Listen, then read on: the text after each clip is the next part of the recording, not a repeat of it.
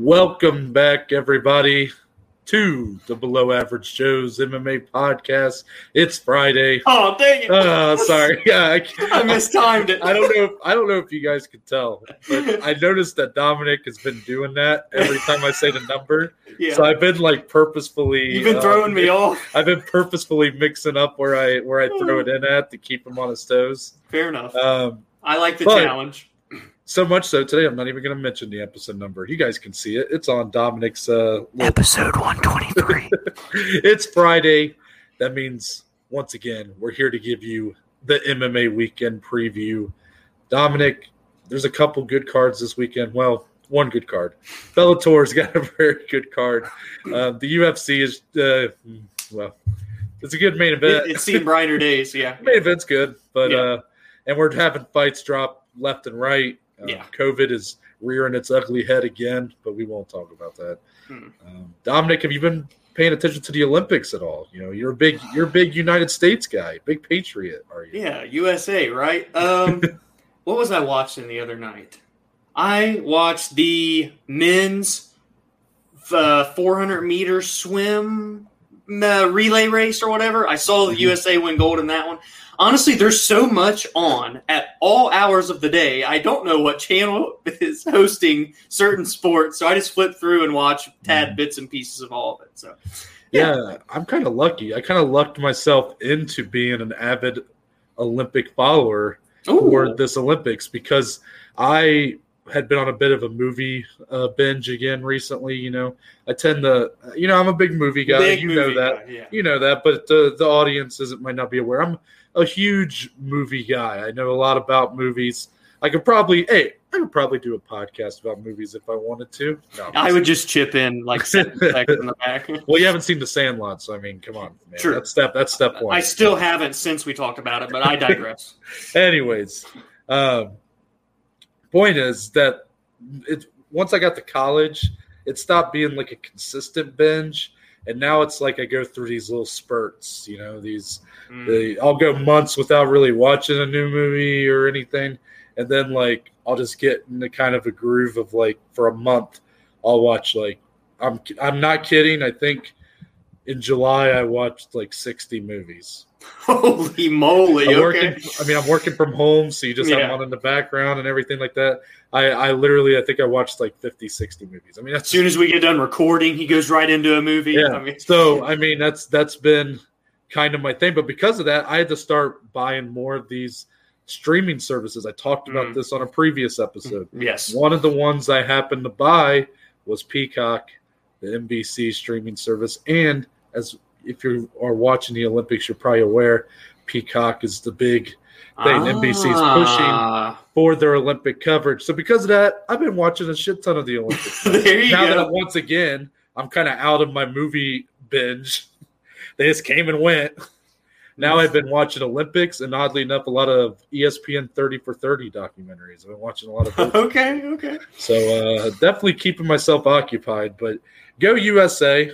Um, if, you're one of, if you're one of our international listeners or watchers, all respect. you. Yes. May the best country win. yes. Um, but with that being said, Dom, I think it's time to transition into our fight announcements. Let's do it. And we start with the really sad one. I'm going to be really curious to hear what you have to say about this. I this mean, I'm in hurt. pain. I cried. So Tatiana Suarez, you know, she's been out for a long time. We're really excited to see her make her return at a new division, Yeah. women's flyweight. She was supposed to fight Roxanne Modafferi on September 25th, UFC 266. Unfortunately, Tatiana Mm. is out of this bout. Now, Dominic, I don't have to ask you how you feel about this. I know you feel really bad. So I'm going to kind of, you you can elaborate on that, but I want to get your thoughts on another question I have here. And maybe this question is maybe not the nicest one to be asking, considering right what's going on right now with her, but are we ever gonna see the best of Tatiana Suarez? Is she ever going to really capitalize on that hype that she's earned for herself? Almost like a Ryan Hall situation, almost that when we talked about Ryan Hall. Yeah, yeah. Uh, man, I sure hope so because this woman truly. I mean, we're going to be reviewing this here in a few weeks, so a little spoiler on what's coming in a couple weeks. But talking about who I had predicted to be a champion this time, or, or at this point in the year, last year going into it. And Tatiana, I had as the strawweight champion. Obviously, didn't come to fruition with her, you know, severe injuries, and here she is again pulling out of another fight due to injury.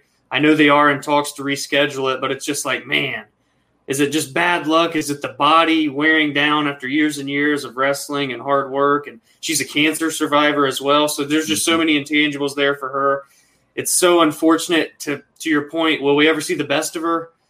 Again, I hope so. Maybe not. She's still in that prime age area, but you just got to figure losing two years of it now, getting delayed here again.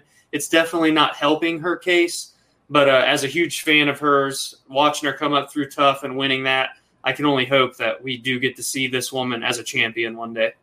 I mean, if she does come back from this, and you know, we do get to see her really be the female Khabib that we've mm-hmm. kind of called her, and that many others have sort of enshrined her with. To me, that's like Dominick Cruz level comeback. Yeah, yeah. Uh, which is not impossible, obviously, because I just said Dominick Cruz did yeah. it, and uh, he's still fighting, and looks like he's kind of in a group for himself in terms of uh, health for once. So um, I, I, do think she can uh, come back. You know, she, she's going to come back from this. It looks like relatively soon.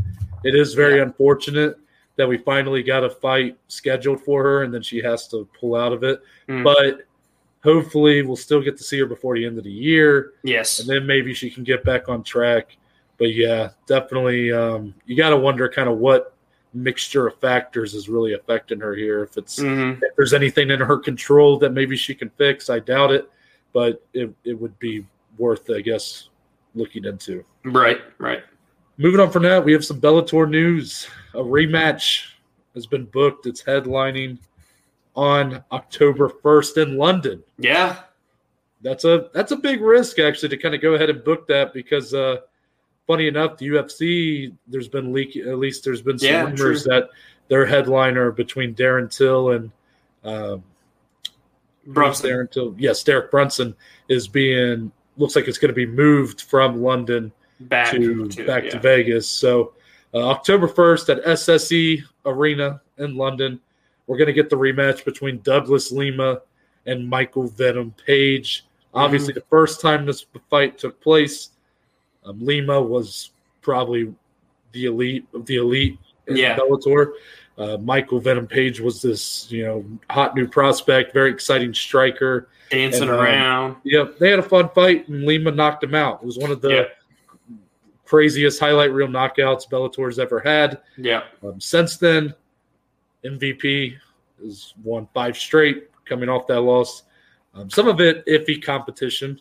Yeah. While Douglas Lima just recently lost his belt, is now on a two fight losing streak. Right. Um, so I guess the question here is, Dom, is this an exciting headliner for you? And should we expect this fight to go any different than the first one, considering that these guys are in slightly different trajectories right now?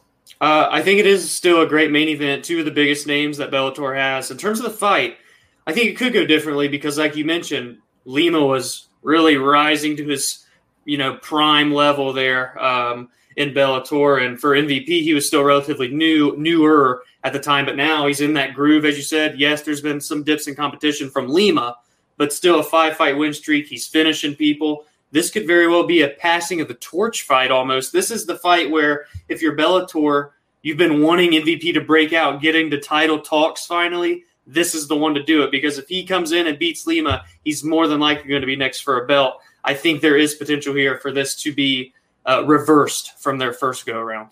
Well, look, it's now or never for MVP. He's 34 years old. Yep. Um, this guy is not, you know, a sprung. He's not a sprung chicken or whatever the phrasing is anymore. um, Lima is still a very good welterweight here. He's not yeah. going to be some pushover. I mean, yes, he's on a two fight losing streak, but one of them was up a weight class. Yeah, these are both title fights that he yeah. lost. His yeah. previous also to Amosov, who looked really good right now. Um, it's now or never for MVP. And I'm excited for this fight because the first one was fun and mm-hmm. um, there was some fun build up to that one. And there is the chance that maybe, you know, MVP is still kind of at his probably in his prime, I guess, physically, while Uh, Lima looks like he might be starting to drop off a little bit, hmm but man, I the competition that MVP was fighting for the most part after that Lima This is fight still a big jump. was it's it's it's still like you know it's not as big of a jump as the first time he fought. Right. Really, the first time I mean it was earned him fighting Yeah. Lima. I mean he is he earned his sort of reputation, his hype.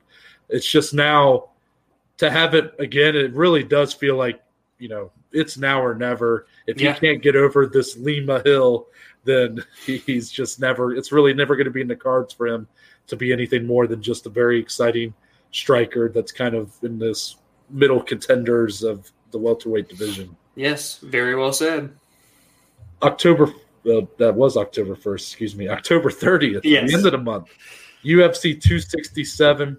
I do want to, before I get into the fight itself, I want to elaborate on some news we talked about on Monday as far as what UFC 267 is going to look like because we, and this will be kind of transition into our next one, but um, happening on October 30th. This card is is going to be UFC 267. It, is Yep. at least from what we know, but gonna be airing on ESPN Plus. Um, not gonna be on pay per view. So because of that, it'll be more of like your standard fight nights. Yeah. um, which is very interesting, and it's because we're going back to Abu Dhabi. So very fun there. The fight that got announced, however, big heavyweight boys. Mm, mm, So you would like to think someone ain't making it out of the first round, yeah. and that's because Walt Harris, the number 12 ranked heavyweight, looks to bounce back off of a three fight skid against the unranked but very motivated Tai Tuivasa. The king of the shoeies is back. Woo! Let's go. The host of our uh, oh sorry. He by the way, just you know, the host of our MMA uh, Space Jam. By the way, if anybody doesn't know what we're talking about, you need to go see last week's episode. Anyways, this fight should be fun. Walt Harris is a guy that is looking to bounce back after the skid, as you say. He's always in these barn burner fights where he's he's either going to finish you or he's going to get finished. It's going to be no different here, in my opinion. This is a good test for Tai to work his way back into the rankings after he, you know, came in hot in the UFC, then went on a skid. Now he's hot again on a three fight win streak, um, off of a knockout over Greg Hardy on a main card. This is a big fight for both guys for two opposite directions because their stocks are going in two opposite directions. This is a very good fight to make. It makes plenty of sense. I'm excited for it. That's just another banger of a fight to add on to that really good card too. So I was really surprised that uh, a lot of the fans' reaction to this fight was um, that they felt Walt Harris is just being kind of thrown to the wolves. Um, you know, this is a guy who we so badly want to see him win. yeah, Coming off of the very tragic, I guess that was 2019 and 2020 that he had so. yeah. um, in that time frame where he unfortunately lost his uh, was it a stepdaughter? Stepdaughter, yeah. um, very tragic. And he was coming back from that, and he's been on that three fight losing streak since coming back from that. So everybody just wants to see this guy win. And he's had he's- moments in all three of those fights too. He know? has. I mean, he started with Overeem, nearly finished Overeem in the first round. Yeah. The second round, Overeem comes back, and uh, Harris just kind of gassed out, and he just kind of beat him down in the second round.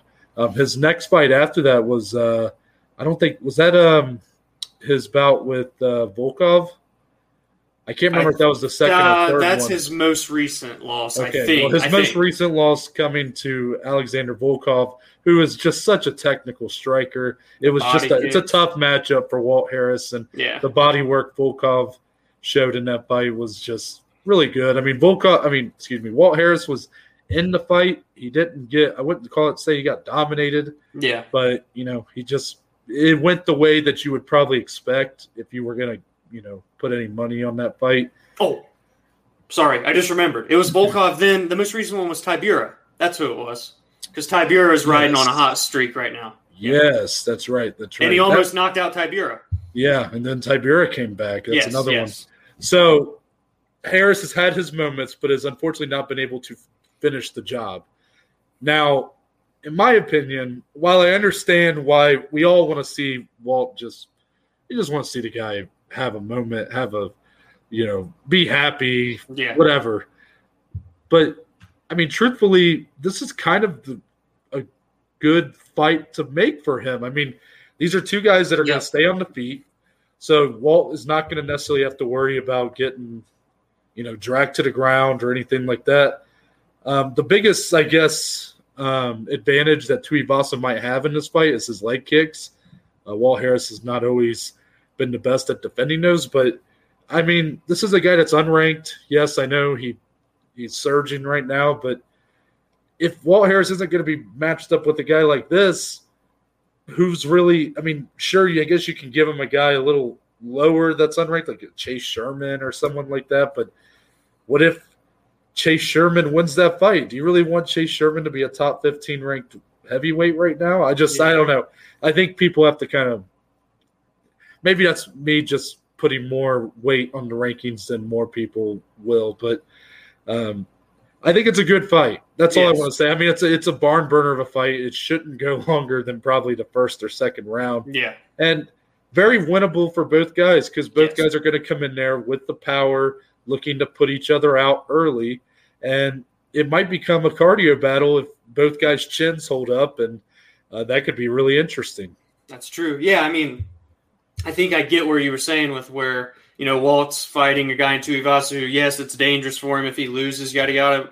But if you're Walt looking at the situ- situation too, yeah, maybe he could have fought you know number thirteen through fifteen, one of those guys. But in terms of name value, if he can go out there and bounce back against Tai Tuivasa, who carries a bigger name than arguably anybody from the 10, number ten onward or backward, I should say, in that division, this is still a huge win and would do more for Walt Harris's stock to beat Tai Tuivasa than like the number 15 ranked heavyweight who I can't even name off the top of my head if that tells you anything. So in that aspect, I get where you were going. And I think it is it is a perfect matchmaking for both guys here. I believe 14 and 15 are both the Sergeys. They're Sergey Spivak Yes. and Sergey Pavlovich. Pavlovich, yes, yes. Um, And he hasn't fought in two years, so right. Uh, my what I want to respond to that with is what I'm saying though, Dom, is not that I think Walt should be fighting a guy that's ranked. The fans were saying that they thought him fighting It's tough of a is a tough matchup here. Yeah. and that I mean, obviously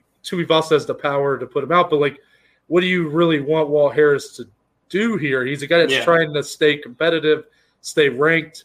yes. You know, it's it's good that he's fighting an unranked fighter, in my opinion. I don't think he, you know, on a three fight losing streak, all albeit Mhm. finish. I don't necessarily think he should be fighting one of these guys that are still ranked, but I don't really get that sentiment. Like, I understand we all want to see him win and go out on top, or I mean, just have a have a moment in the cage or whatever. Yeah. I- whatever you guys are kind of getting at, I I, I understand that.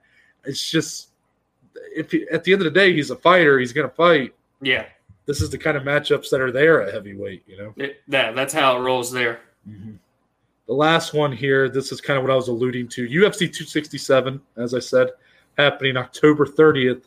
One week later, hmm. on November 6th at Madison Square Garden, we get UFC 268 on pay per view. That's right, for the first time since I want to say 2012. I think is what I what I heard.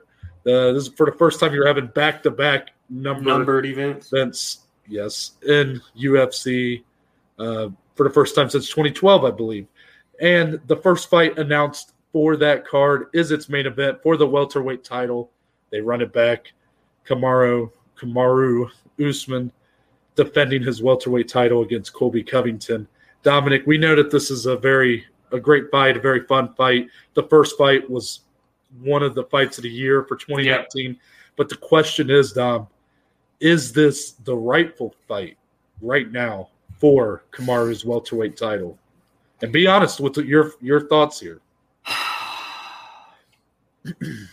Probably just because of how the first fight went, and you know, Colby technically still is number one. I love Leon Edwards, and I know he's on this huge streak right now, but just those last two didn't help him is the problem. Like I know the win's a win, and obviously there was no contest against Belal, but like the, the UFC seems to love Colby anyway because of his draw and the attention that he brings to the cage.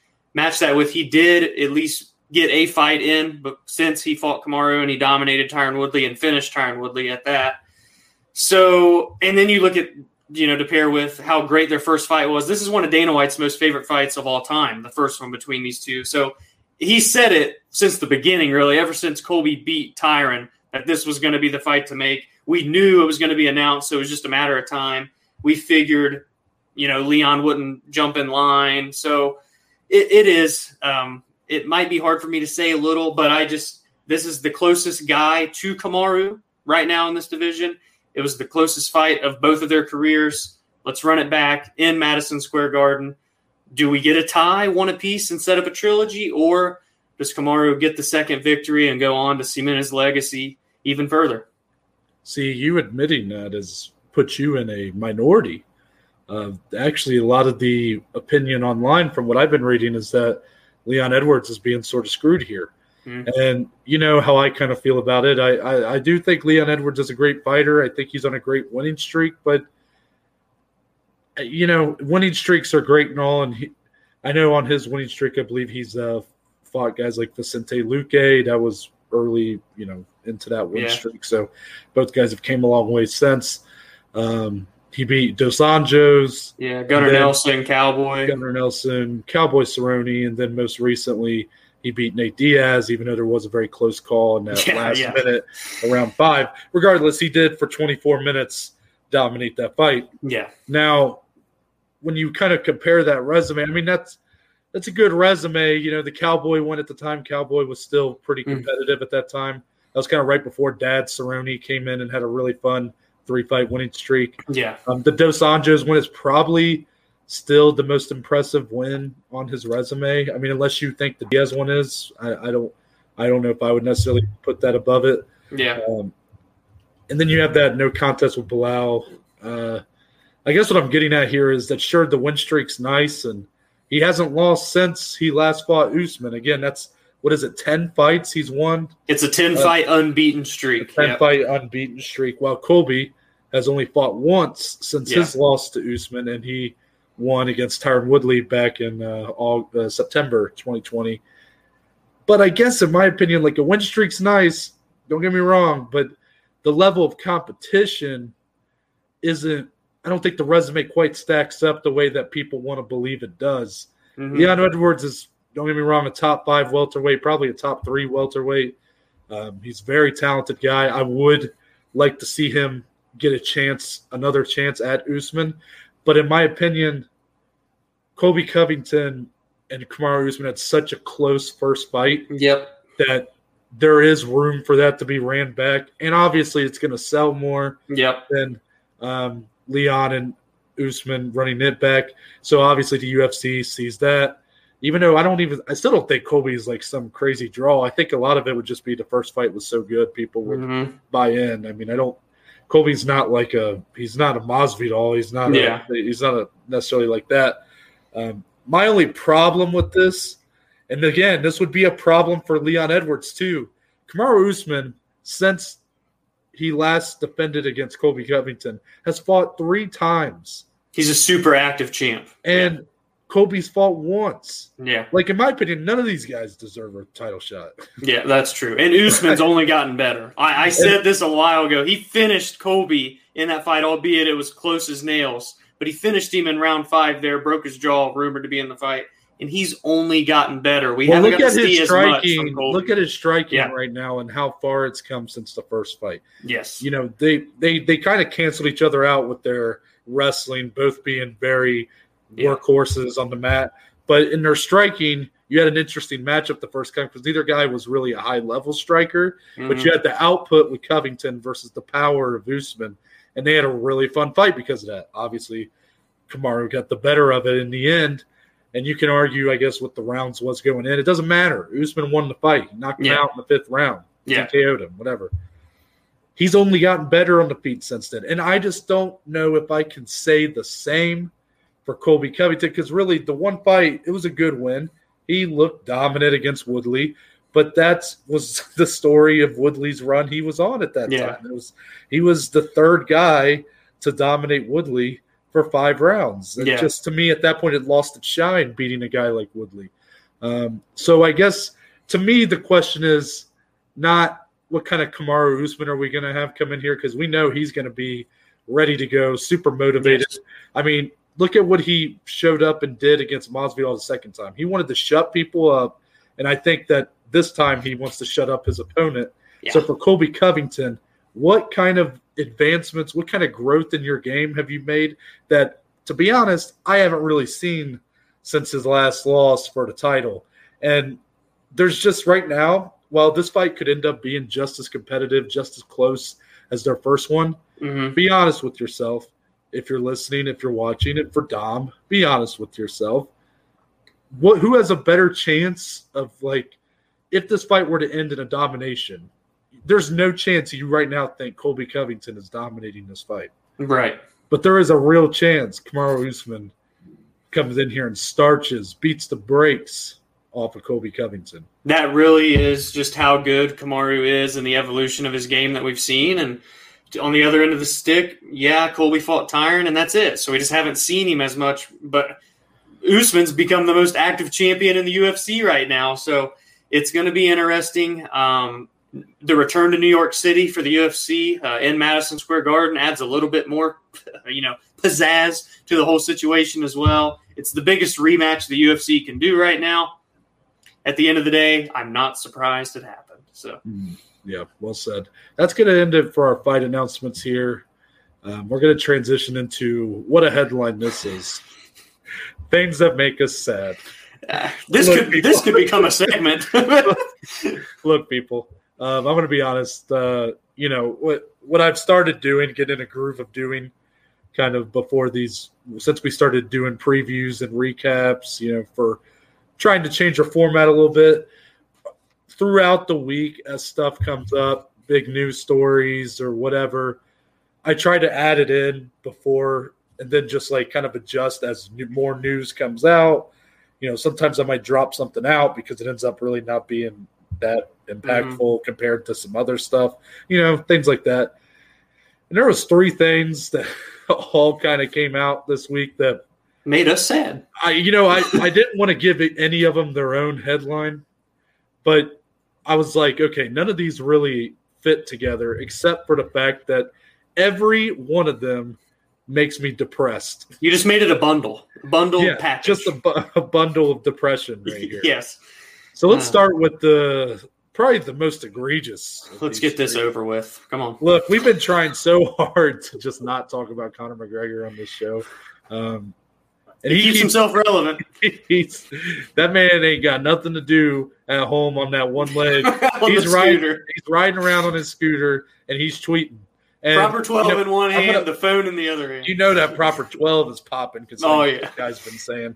Now let me start with a little lighthearted fun here because again, this category just makes me sad and I just I don't want to talk about any of it. But Dominic, uh, as a former magician yourself, um, I think uh, I'm gonna make this is gonna be a really bad joke, but Conor McGregor's Twitter is like a magic trick because literally as soon as you go to look for the tweet, poof, it's gone. it disappears.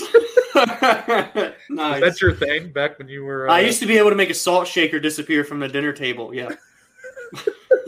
I pulled it out one time on the show. Please do. We'll save that Uh, for an after dark episode or something. That would be great. So, Conor McGregor has been very active on Twitter. We've talked about it a couple times before this, Yeah, but it's it's getting worse. out of Um, hand. you know, each time we've talked about him, Dom, since his loss to Dustin Poirier, we've been very nice. I think is the word I would like to describe. Like we've we probably could have been more critical, but you know, for one reason or another, whether it's because we kind of like Conor McGregor and we we remember how much we bought into his rise in the UFC and we respect what he's done for the sport. Yep. But maybe we were like, you know what, we could hit him harder on this, but We'll hold off. we'll hold off. But dude, it's getting hard. And I'm gonna Yeah. start with the first tweet that's not as bad. It's just um, kind of they were tweeted within the same time frame. Um, he said, "Jumping a guillotine is not a takedown. Absorbing the kick into the leg is not a check. A doctor stoppage is not a TKO. It's not technically true, but all right, whatever. The game goes on, bitches." piss ants to me. You all are Yeah, he- not not even peasants. Piss ants. I don't know what that is. Now get to your stationed vlogger cameras, you novice bums. Hashtag nobodies. Feels like an unnecessary shot at the below average Joes there at, At, the at end, this but- point, we're at least four shots deep into the proper twelve. Gotta be. Yeah. Now, uh, that one I think is kind of fun. I'm just like, okay, That's like a normal Conor. that, to me you that's know? funny, you know. Yeah, yeah. And I put that on here because um, this next one's really not. No. So, as you all know, Khabib Nurmagomedov. Uh, well, if you don't know, I guess I'll tell you. He lost his father in uh, at some point in Last 2020. year. Yeah. um, and it was due to complications from COVID nineteen.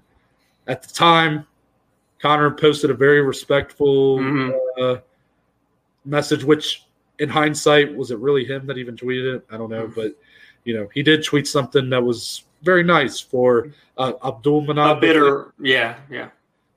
Um, then when uh, Dustin Poirier beat Conor, Khabib tweeted at Dustin, and um, the the one note in there, the the one thing that was noteworthy for this story is that Khabib said that uh, good always defeats evil, hmm implying Dustin was the good and Yeah. Conor was the evil.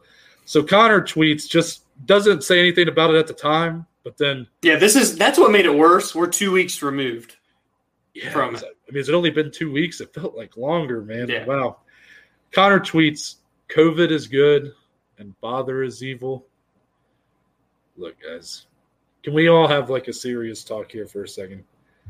I don't even think the hard, the most hardcore of Conor fans are necessarily celebrating Can you defend it? You yeah, know? like I get people, even his most hardcore fans were probably still defending a lot of the Dustin Poirier tweets that we thought might be crossing the line, saying, "Well, it's all for fight promotion or Mhm. whatever." Come on, guys. Let's be honest. While I just this isn't this isn't fun. You know, fight promotion. Yes, it can get very heated and get Mm. personal, but it's at the end of the day, the whole point is that we're all enjoying the build up and the hype and whatnot. This is just gross. It's Yeah. It's I mean Someone's life. this is I mean you're you're really kind of talking shit to a guy about his father dying. I mean that's it's kind of a low blow.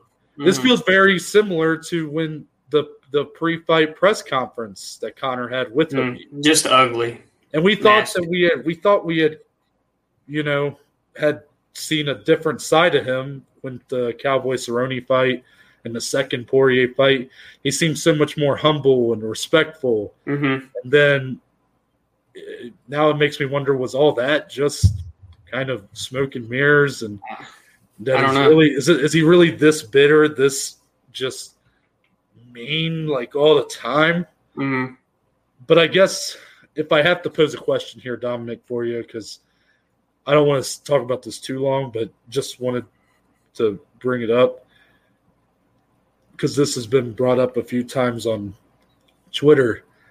Should and let's try. You know, I'm I'm setting you up a little bit here by saying like I kind of know where our answers are going to be. So, should the UFC at some point be stepping in here and being like, Hmm.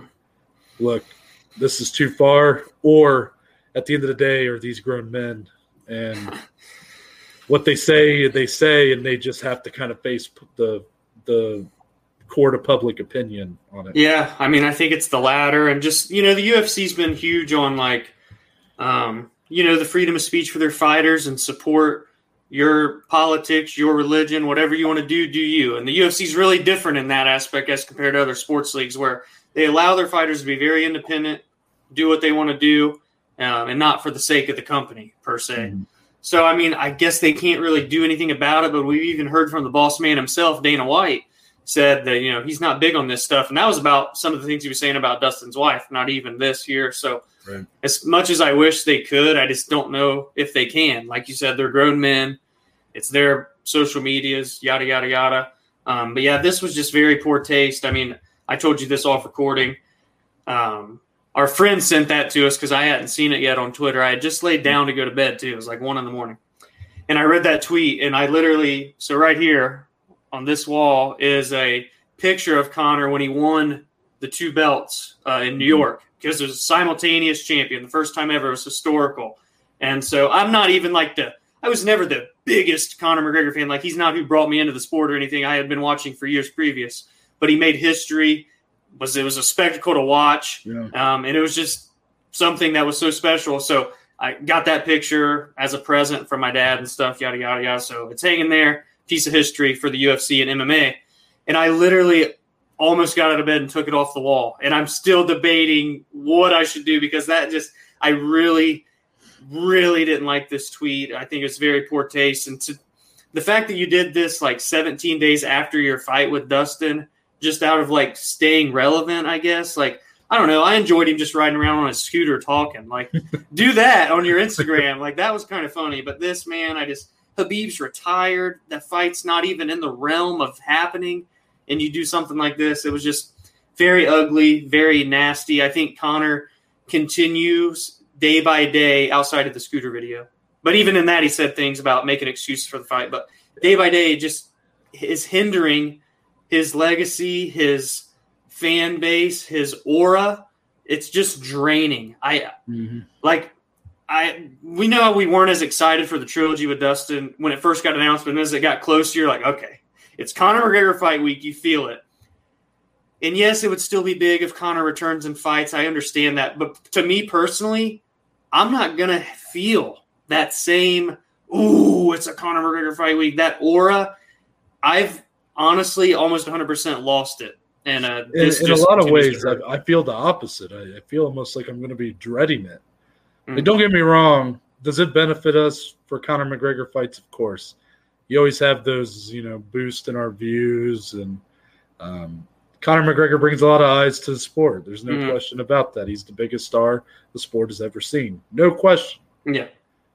But honestly, like if this is where the road we're going down, if this is kind of the the what's going to be the norm in his future Yeah, bouts, it's like it- to me, I'm just it's just going to be more of what I'm doing right now. We're talking very somber. We don't want to do that. yeah, Like I don't I don't want to have to deal with getting on Twitter or Instagram and seeing you know his rep you know a fan base that is very passionate in his fan base, but being sort of convinced that this is like okay or normal. yeah, You know, it's for fight promotion. Oh, guys, it's this is you know I'm not Hmm. saying and I and I definitely agree with you. There's no fight to even promote here with Yeah. that tweet, you know? Like, I yes, I know. And Yeah. like, come on, is this really going to give him a better chance of fighting Khabib? No. no. It might have a better chance of him fighting Khabib on the on the street, in the Yeah. alley, but I don't think it's going to be. There's a chance Khabib. I think the more Conor does stuff like this, Khabib knows that it bothers him so much Yeah. he won't give him that rematch. That he just he holds that over him, and he Yeah. should. Yeah. because there's no reason for him to come back. Regardless, this is just gross. I hope everybody is. I hope we're all on the same page. Even I understand, even if you're still a big Conor McGregor fan, like, I don't expect. I understand how hard it is for someone to like that you really look up to and support to kind of fuck up, Yeah. and that you still want to support them, but it's just like okay, let's maybe not do that again. Yeah. So I'm not telling you know I'm not judging anybody for Yeah. still being a fan of the guy or anything like that. Um, I still find myself conflicted because I still want to be, you know, just as supportive of him as a Dustin or a Khabib, but it's stuff like this makes it really It hard. makes it hard. Yeah. Yeah. and uh, I think he needs a long look in the mirror. Uh, That's my that's my professional advice as a 23 year old alcoholic that um, is still in college. Um, that's my Oh. professional advice. So now we're just going down a personal rabbit hole here. Things that make us sad. This is awful. We never need to do this again. so the second one, man. Oh my god. I, I, I, just say the headline and we can move on if you want. I mean, So um, Chuck Liddell the Iceman. uh, has teased interest in bare knuckle fighting, No. being quoted as saying, "If they're interested, come and talk to me." Now we haven't talked much about bare knuckle FC on here, and a lot of that's because it's not MMA. I mean, it's just different. I mean, it's I get it. It's in that boxing, combat sports, you know, Yeah. realm, but it's just not what it's not MMA, so it's not really our thing. Yeah. However, at first, I'll be honest, when it came to bare knuckle, I was kind of like, nope, not not my thing, not something I ever care to watch. Didn't really like it. Didn't. And in, in some ways, I'm still that that. I, I was like going to I- say I am that way still. I, I still don't like. It still just kind of pains me watching how brutalized these people get yeah. because there's no protection on their hands Yeah. and ultimately that also hurts their face even more. Yeah. Um, however, Bare Knuckle FC has been doing a good job. I can't admit that hmm um, in their sort of in more their their bigger bouts. I guess you know they just had a big card last weekend, headlined by Rachel Ostovich and Paige VanZant and Yeah. Blueface, the rapper Yeah. Yeah. boxing on the card. I don't know what's going on, but um, it was very well received because they kind of just embrace sort of the The hardcore stuff. yeah, Yeah. I mean they just sort of embrace kind of how crazy it all is. Yeah. Um, they're I heard the way it was described, and I think this is pretty accurate. Is it's it's kind of the it's kind of for people that sort of that love MMA and love pro wrestling and want to see it mixed together.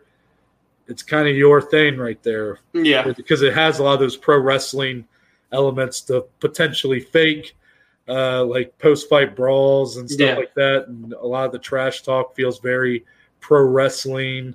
Mhm. Um, like you get your mic time and then that person gets their mic time, you know. But at the end of the day, they are for real punching each other in Yeah. the face. So I think they've done a pretty good job of at least creating a, ni- a niche for themselves Yes. That's a good way and to put it. um, even if it's not something me or you are interested in, I can respect them for at least kind of carving their way Yeah. here. With that being said, is a over 50 year old Chuck Liddell someone that you could actually see Dominic making some sort of would bare knuckle who yes I know that they're you know a bit they're not necessarily um, I don't know if respected is the right name for their organization but they're again they're they're doing good things would they really steep to this point of bringing a guy out of retirement who has no business fighting in any form or fashion I would surely hope not. I mean, I go, they go after some of the retired MMA guys or some of the older ones. Um, but this there's just- a big difference from Chuck Liddell to Hector Yeah, I Liddell, mean, Chuck so. Liddell has been retired forever outside of the random trilogy fight with Tito that didn't need to happen. I mean, if that gives you any reason not to sign Chuck Liddell right there, just go watch that fight that happened in 2016. So, um, this is something that does not need to happen. Chuck obviously is nowhere near his fighting prime anymore. We realize that. He's in his 50s. He's a legend of the sport. He doesn't need to go take bare knuckles to the face um, and further damage, you know, a guy that's already been beaten and knocked out so many times before. This is something that is uh, ugly, doesn't need to happen. I hope Chuck's not, you know, struggling for money or anything. Maybe he's just doing this to serve the pot, get himself his name out there a little bit. Um, I just, yeah, I wouldn't like this at all. Um, I think he's just a fighter at heart, man. yeah, that's true. He's one of the toughest sons of bitches that's ever set foot in a cage, ring, anywhere. So I'll always support that guy for everything he's done for UFC and Oh, MMA yeah. as a whole. But my God, man, I'm this just does not need to happen. this is this is just to me this this feels like a like a you know um like if you have that dog that you grew up with that was just like a like a pet or I should say a pet Yeah. that you really cared about and you know had been with you since you were a little kid and then it's at the point where the dog is really on its last leg you know It's like Old just- Yeller. yeah, and you're just like you're watching it, and the dog so badly wants to just like do something that it did when it was young, but it can't anymore, and you Yeah. just are like, please, please don't. It's just like it makes you want to cry a little bit. This is how I feel about it, man. Yeah. Just last one, Oh, almost through this category. we have to go do fights after this. Oh my gosh. We have to try to turn this show around after this. Chris Weidman. This sucks. we last saw at UFC 261 in a bout with Uriah Hall, where 18 seconds into the fight, Weidman throws a very heavy leg kick. Uriah Hall checks it. Chris Weidman's leg snaps in half. And to the horror of everybody in attendance and to all of us watching in my living room and Yes. your living room as well. So, obviously, coming off an injury that severe, you expect a very long recovery process, and um, that's been the case. I mean, Chris has definitely been taking his recovery very seriously, but Right. unfortunately, he's had a setback hmm in that broken leg recovery, and because of that, it will require another surgery. Now, I want to give my perspective in that I felt very uneasy about Weidman's whole recovery here since it started. Um, I think it was like two weeks after this injury happened. He put footage of him walking on some sort of treadmill or something, which at the time, I won't lie and say I didn't look at it and go, "That's inspirational, Yeah. inspiring." Um, but in hindsight, now I look back on, it, I'm like, okay, maybe he shouldn't have done that. And then what's even the part that really kind of I didn't like it at the time was about a month after this injury, he was shown to be sparring at the gym. Yeah. And I was like, man, if he if he really can do that, like that just shows the the guts, the heart of that Mhm. guy, and, and what an athlete he is. But I still felt uneasy about it. And now that this has been uncovered, that there is a setback, and he's gonna have to have another surgery. Dominic, what makes me so sad is that Weidman from day one has been his whole entire focus isn't necessarily in recovering his leg to the point where he can just do normal things, normal everyday task in a, in the way that you should be able to. Um, not about his long term health necessarily. It's all been focused on getting back in the octagon. Yeah. And I'm curious from your perspective, do you think that this setback should maybe could maybe straighten his focus to just getting healthy Yeah. or you know yeah just go ahead and give your thoughts just you know recovery should come first and i don't hate that the guy was trying to get back in there and train hard and stuff. I get it. It was awful. He felt like he was really making a turn in his career going into that uriah hall fight. So um, i get the aspect of him wanting to get in quick but man especially now after this setback and hopefully it's nothing too bad but obviously it does require a surgery which is bad enough. So focus 100% on recovery first and foremost man. I mean this guy's already a Hall of Fame resume as is, a former champion, multiple title defenses, done a lot of things for the sport, a great ambassador for the sport. So just, you know, take your time, recover. I know he's in his later 30s, so he doesn't have like prime years left, but should he recover fully, I don't doubt at all that we could see him fight, you know, at least one more time for sure in the UFC. But, you know, that can't happen at all if your recovery doesn't go well. So, man, shout out to Chris Weidman, tough as they come, the All American. Um, chill out, relax, get this surgery taken care of, and hopefully, maybe at the end of next year or middle of next year, depending on recovery, maybe we'll see the return of Chris Weidman. well said last bit of news here a lot of news on today's episode Shoo-wee. we're talking about one of our favorite guys This guy. mr steve you pointed it over I, from I don't have the pointing down. I- It's all flipped. Go ahead. Uh, Stipe Miocic is Yes. uh, speaking out. Probably the first time we've really heard from him since he kind of he put a statement out there after his loss at UFC 260 to Francis Ngannou, just kind of saying he would be back. And then we heard that he was looking to put on about 15 pounds. Yeah, Um, so it looked like he was for sure in his in his mind serious about like, look, I'm, coming back. I'm coming back for that belt. Yeah. Well, now we're getting some interesting comments from him on his Instagram. Um, there was a post made by One FC. Uh, the their that promotion posted uh, something about basically what fighter they should sign next, Yeah. and Stipe comments with a bunch of thanking emojis. Yeah. Hmm. And uh, then after that, I'm going to pull up. Sort of said. elaborated, I. I, I, I it, it looks like this was in response to something that someone said to him, but uh, basically what his response to this person was was, "I shouldn't have to wait for a winner. yeah. I have the most heavyweight title defenses of all time. Me, we're as in him and Ngannou, one and one, Yeah. but DC got instant rematches and trilogies against me. So, an interesting perspective, and I and I and I get it. But my question for you here, Dominic, to kind of start us off.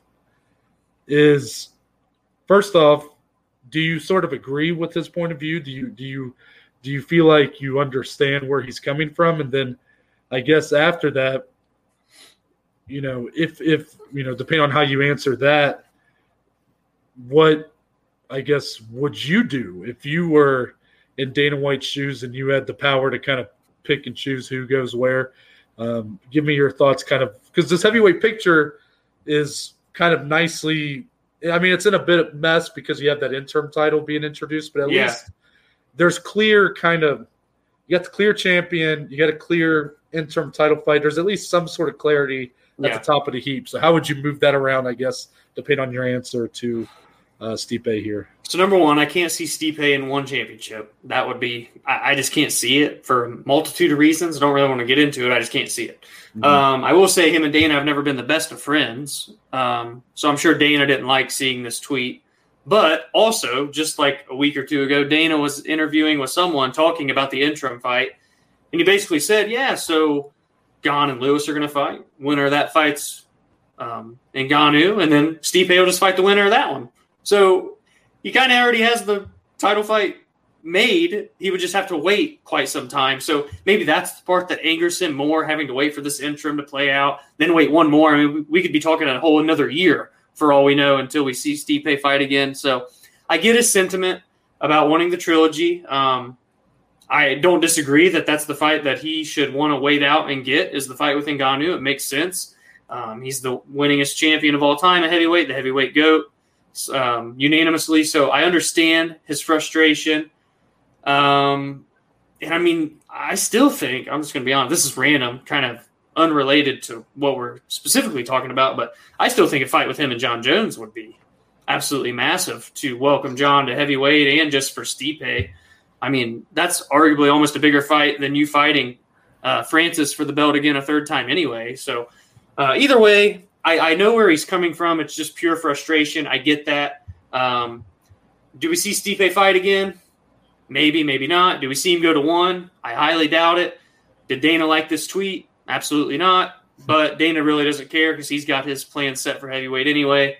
It's just a bunch of heavyweight drama. We say that a lot on here. The heavyweights keep it interesting uh, lately. So we'll see what happens, man. I, of course, love Stipe, so ride or die with him no matter what comes next. What, what do you think? I- I'm kind of curious. So I I understand when I'm saying I understand as far like I get from his perspective what he's getting at here. You know, with him and Daniel Cormier's trilogy, Yeah. and like you know, I I get where he's where his frustration lies, but I'm not going to agree with him here. My goat. I, I'm not going to agree with him here only because I think it's a I don't like immediate rematches anyways. hmm I don't like it.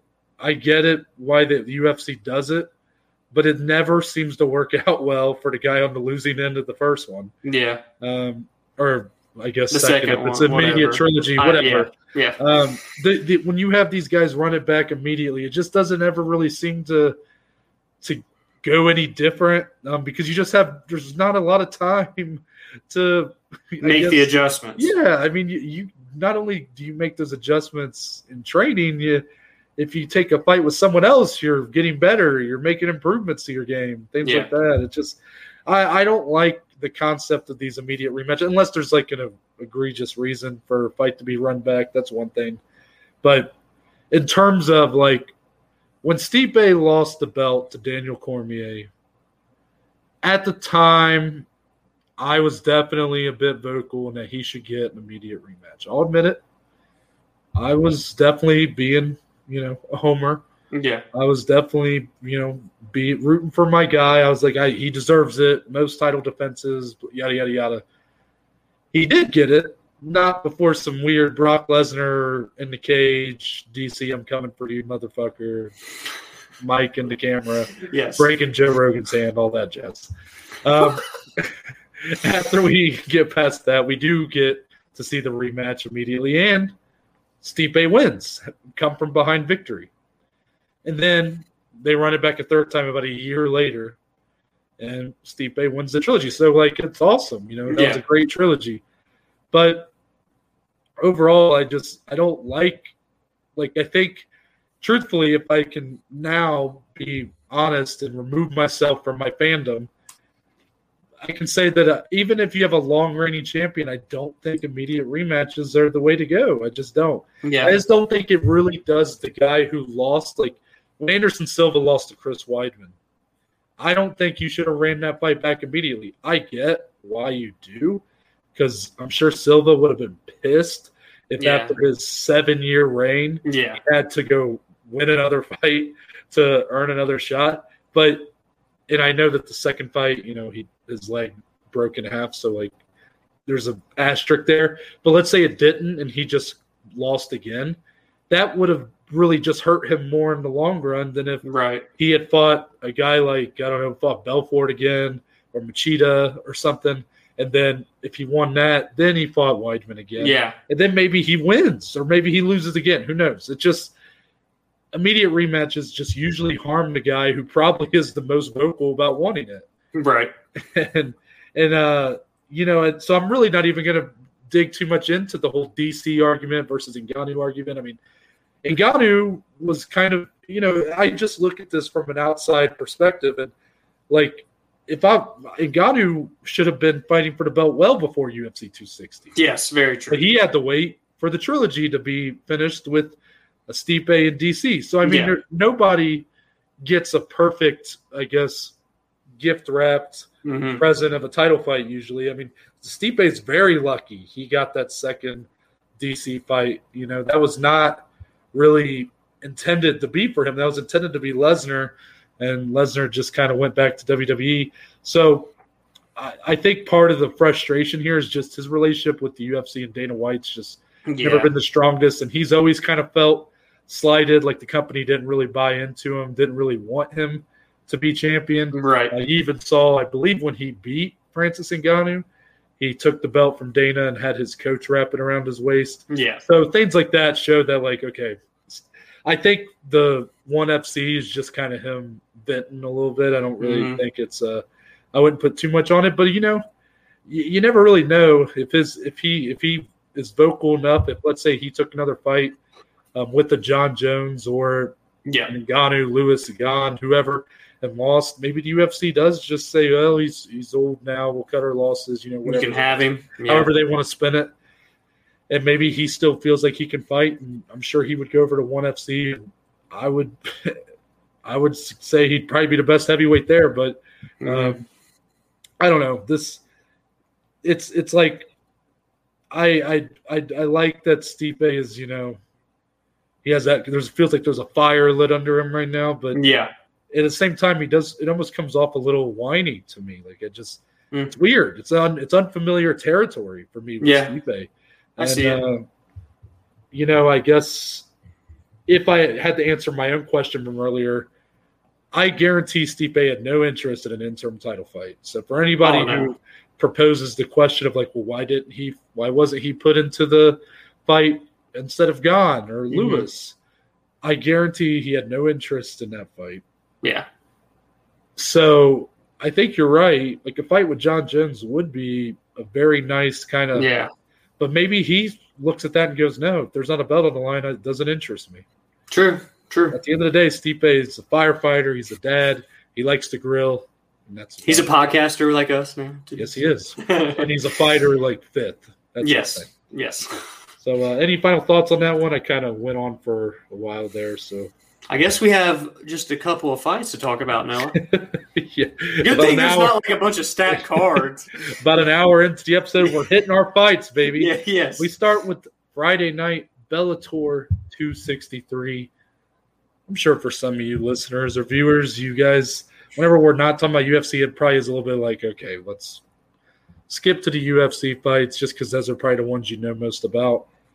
But don't skip this one because this ain't your average Bellator card, let me tell you oh no. because it's headlined by not even the biggest fight in Bellator history, potentially.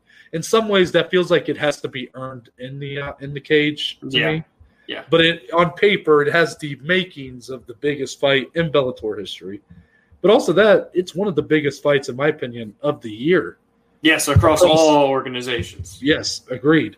and that is the finals of our featherweight Grand Prix for the Bellator featherweight title. It's Patricio Pitbull defending against AJ McKee. What I love about this fight is that you know typically when you have these high profile matchups where it's like past versus uh, future Yeah. a lot of times the past is like over the hill and the future is pretty much already the present just Right. think of like anderson silva when he fought adesanya Yes. like was it a great fight a great moment when it was like a passing of the torch yes but that's it, it doesn't it to me that's that's not like the torch in some ways was already you knew going in. Yeah. like, yeah. there was only one way this was going to go Yeah. but here, what's so interesting is that you have Patricio Pitbull, who I believe debuted at Bellator 15. So he is the past. He is he is Bellator in some sense in their early to today. Yeah. And then you got AJ McKee, who's 18 and 0 and hasn't been around for too long in Bellator, but he is the future. You know, he, he has a very bright future ahead of him. Yeah. But in, it feels like they are just deadlocked on the present. And that's what's so interesting is that you have two guys that have just as much of a chance in in, in terms of like going into the fight of winning. And this fight in because I just said that, this is my thought here. This fight in a lot of ways determines who is the face of Bellator, who is the face that runs the place Yeah. moving forward because Pitbull still got a career ahead of him too. And um, but this is his toughest matchup to date in AJ Yes. McKee, 18 and 0, like it just said. And I'm so excited for this fight for that reason. Dominic, give me your thoughts here. I know you feel the same way.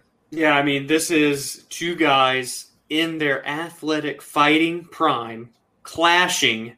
The Battle of Bellator. Fans are going to be back in the arena in California for this fight. This is one of Bellator's biggest fights of all time, as I already mentioned, if not the biggest.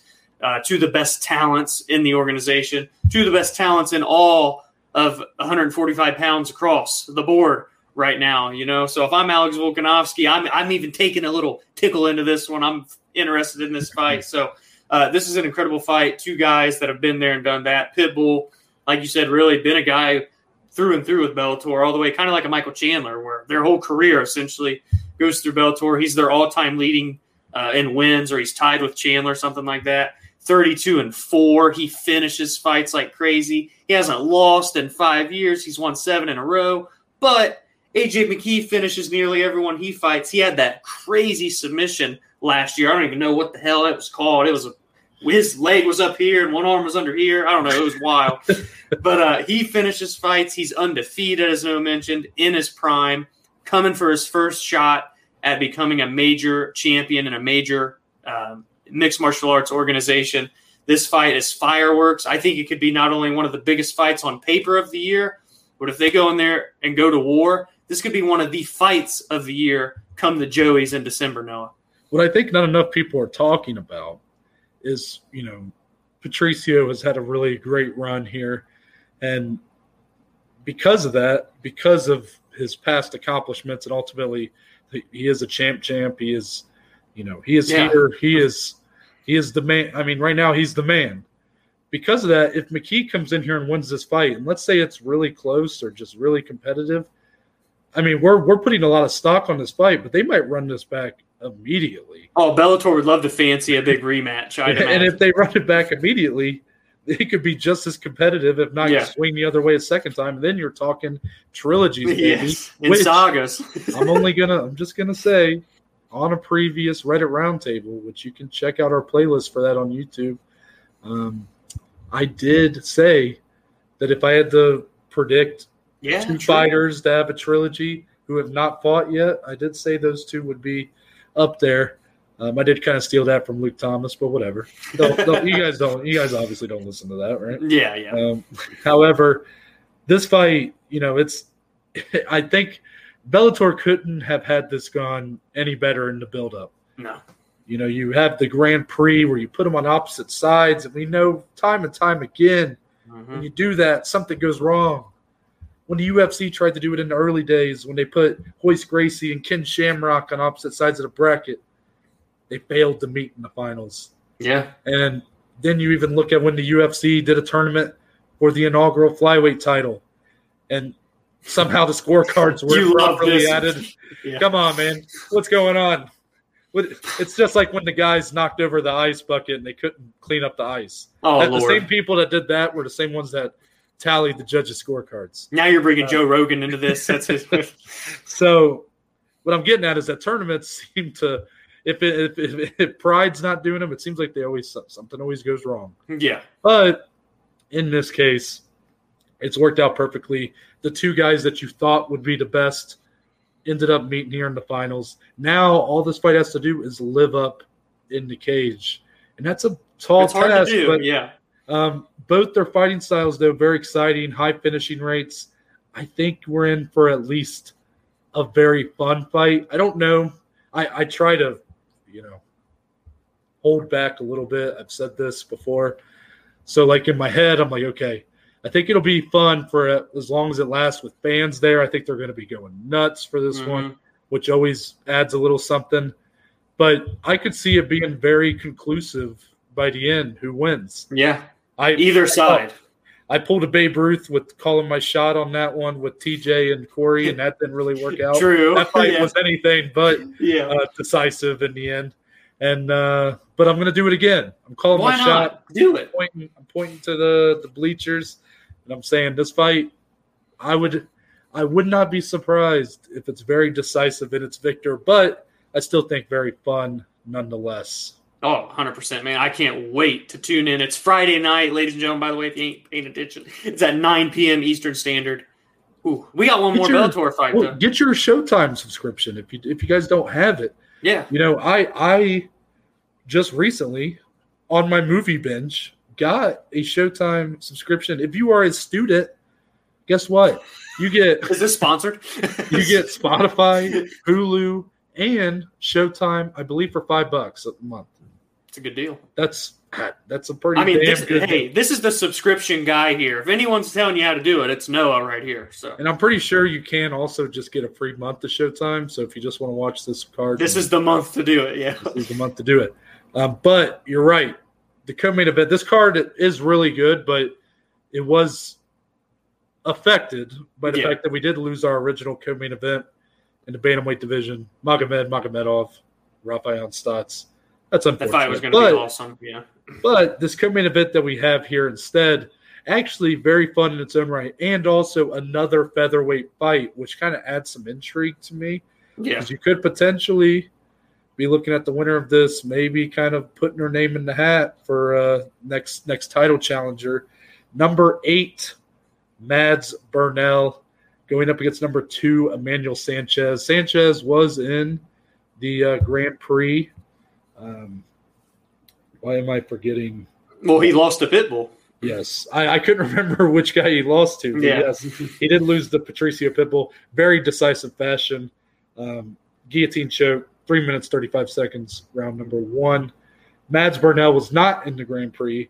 He is kind of uh, newer to Bellator's rankings. I believe he's 2 and 0 in Bellator coming in here, Mhm. but comes in with a lot of pedigree. The guy was a uh, Cage Warriors champion before, had a really nice run there. Actually fought in the UFC for a for a cup of coffee. Went one and two in the UFC, but those two losses came against Arnold Allen and uh, Michel Prazeres, the guy who uh, fought Sha- Shavrat or Shavat Rakhmonov Mm. a couple weeks ago. So tough guys there. But uh, he's been on a great run since. Since that loss to Arnold Allen, he's won six fights straight. Yeah. Both of these guys are exceptional when it comes to their submissions Mhm. and they're both black belts in jiu-jitsu. So even though you have number two versus number eight, I mean, both in their athletic primes, Burnell, 27, Sanchez, 30 years old in here. This fight feels very just, it could go either way. Close on paper. Yeah. Yeah. Yeah. I think it Uh, leads to a lot of fun. So what do you think? Yeah, it's a good stylistic clash, and again, there could be title talks on the line potentially. I mean, what if you know number eight rate Mads Burnell comes out and absolutely, absolutely, sorry, starches Emmanuel Sanchez, the number two guy? Maybe he does just knock on the door of a title shot. He would be three and zero in the Bellator in the Bellator, in Bellator at that point.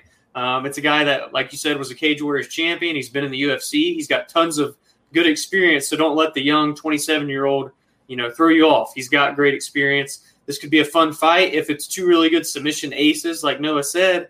Maybe we get a stand up war. We know that Sanchez got knocked out by Pitbull. So who's going to have the upper hand in this one on the feet? This is a fun fight for uh, new eyes for Bellator because they're going to have them this weekend because of the main event.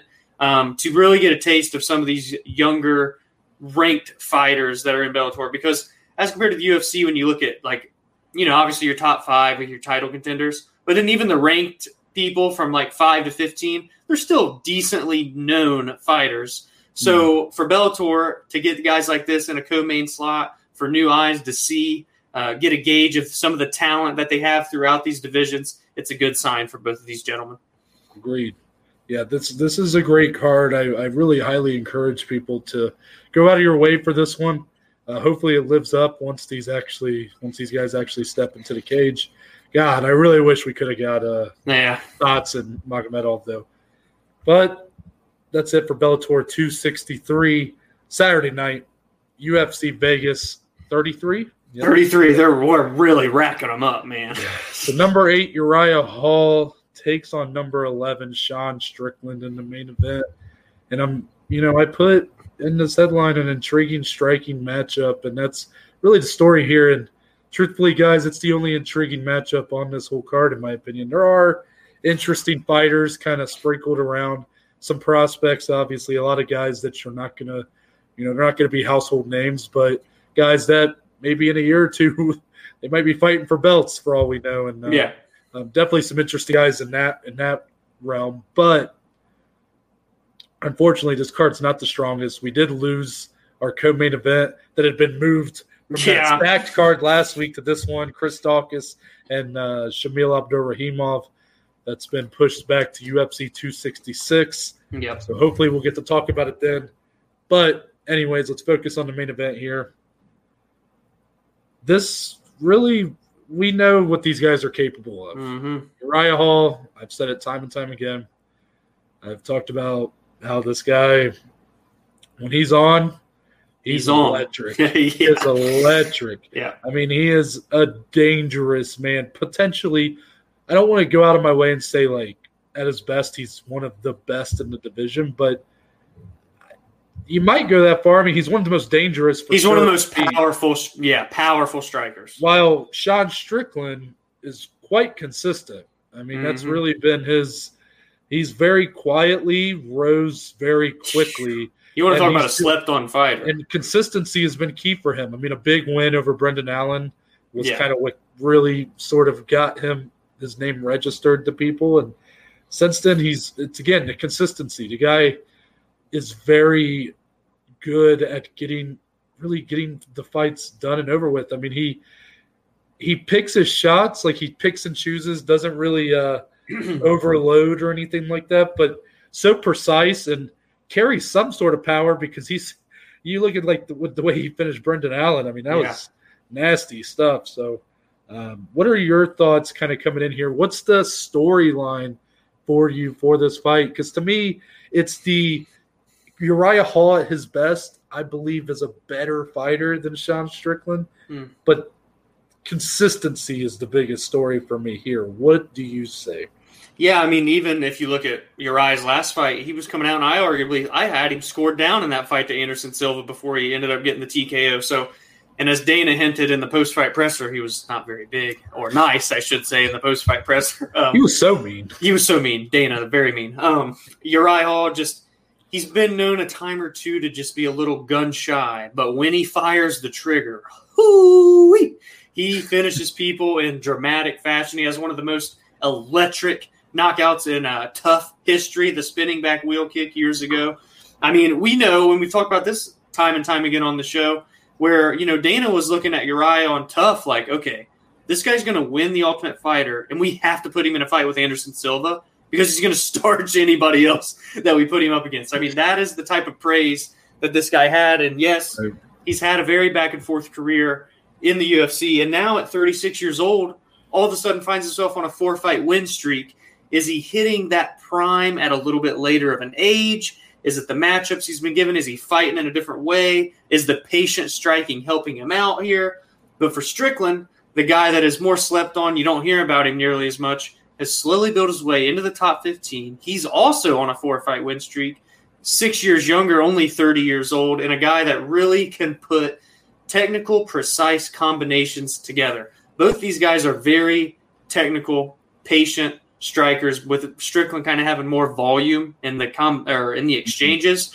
So that's where this could be a potential lackluster fight up until there's a finish, or maybe it is a barn burner. I mean, you really never know, but it is the striking battle here. That's why the headline is what it is. It's two guys that I'd be willing to bet a hefty sum. Again, we're not getting betting advice on this show, but this fight will likely not take place on the ground unless someone gets injured and gets TKO'd on the floor. I think it's going to be a five round striking war with finishes possible from both guys. There's a lot of question marks, a lot of X's and O's. Who's going to manage the distance? Who's going to land the power shots? Who's going to be the aggressor in a fight like this with two patient strikers? It could be interesting. I agree. And, you know, I we know that these fights can go so many ways. Yeah. This this this fight could be the most boring fight you've ever seen, but it could also be a, a highlight A reel yeah. of fight of the year. I mean, that's that's almost any fight. So really, it's it's true. it's almost a null point. I'm not saying anything to you there. I'm just saying for me to really, I guess, give my thoughts on how this fight might go in terms of like how entertaining it might be. It's just kind of a null point for me to make. Yeah. All I want to see here is yes, you're right. Uriah Hall is on a nice winning streak. One of those, just going to put a nice little asterisk Yeah, true. True. there because that was the Chris Weidman leg check, and I'm just going to put a nice little asterisk, bam, right Yeah, there. yeah. But still, three fights outside of that looked good in all of them. I know the Anderson Silva one, Dana really shit on him hard for it, but Yeah, man. I didn't think he looked that bad to be honest. I thought it was, you know, I kind of thought I might, I might be crazy because I just like, I was like, I thought he looked pretty good. I mean, Yeah. Anderson Silva is still Anderson Silva in some Yeah. ways, you know. However, it's all about consistency here. Mhm.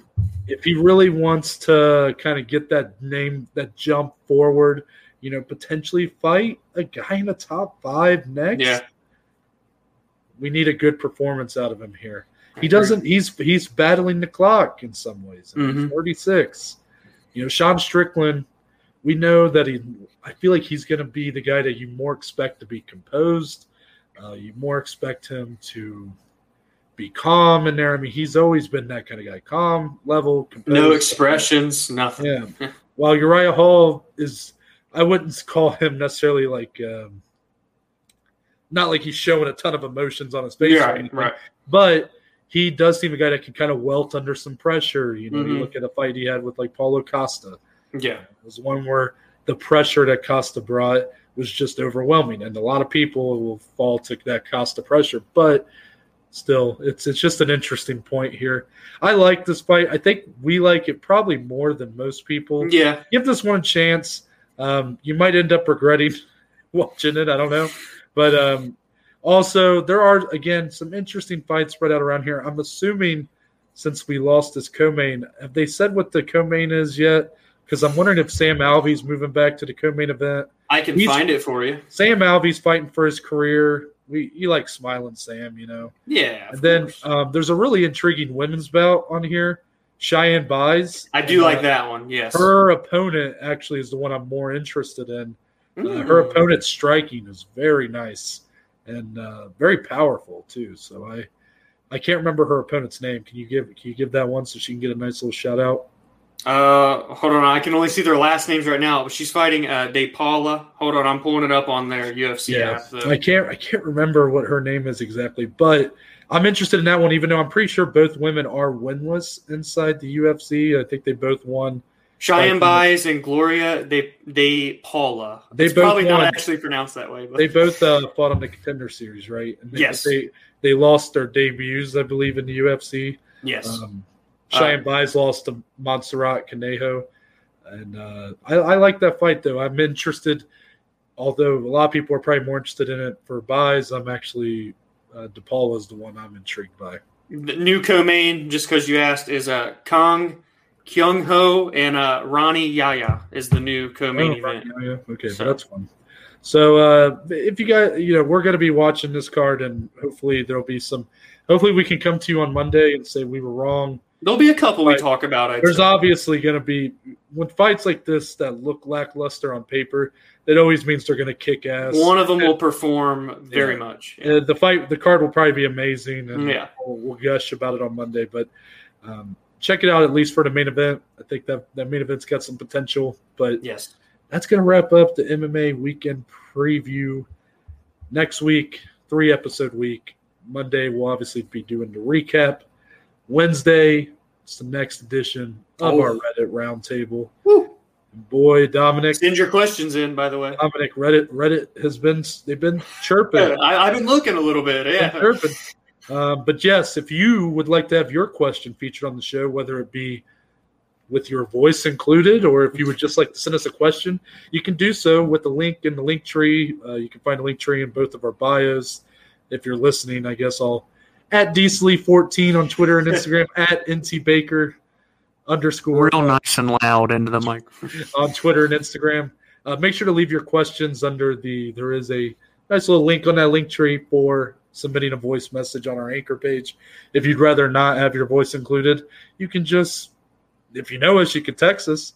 True. But if not, just go to our social medias uh, or to Below Average Joe's social media, yep. which we'll plug here in a minute, and you can send the questions on there. Uh, it would be really nice if we could start getting more viewer questions. If you guys Mhm. have anything you want us to talk about, please, please just ask. We'll talk about it. Come Yeah, on.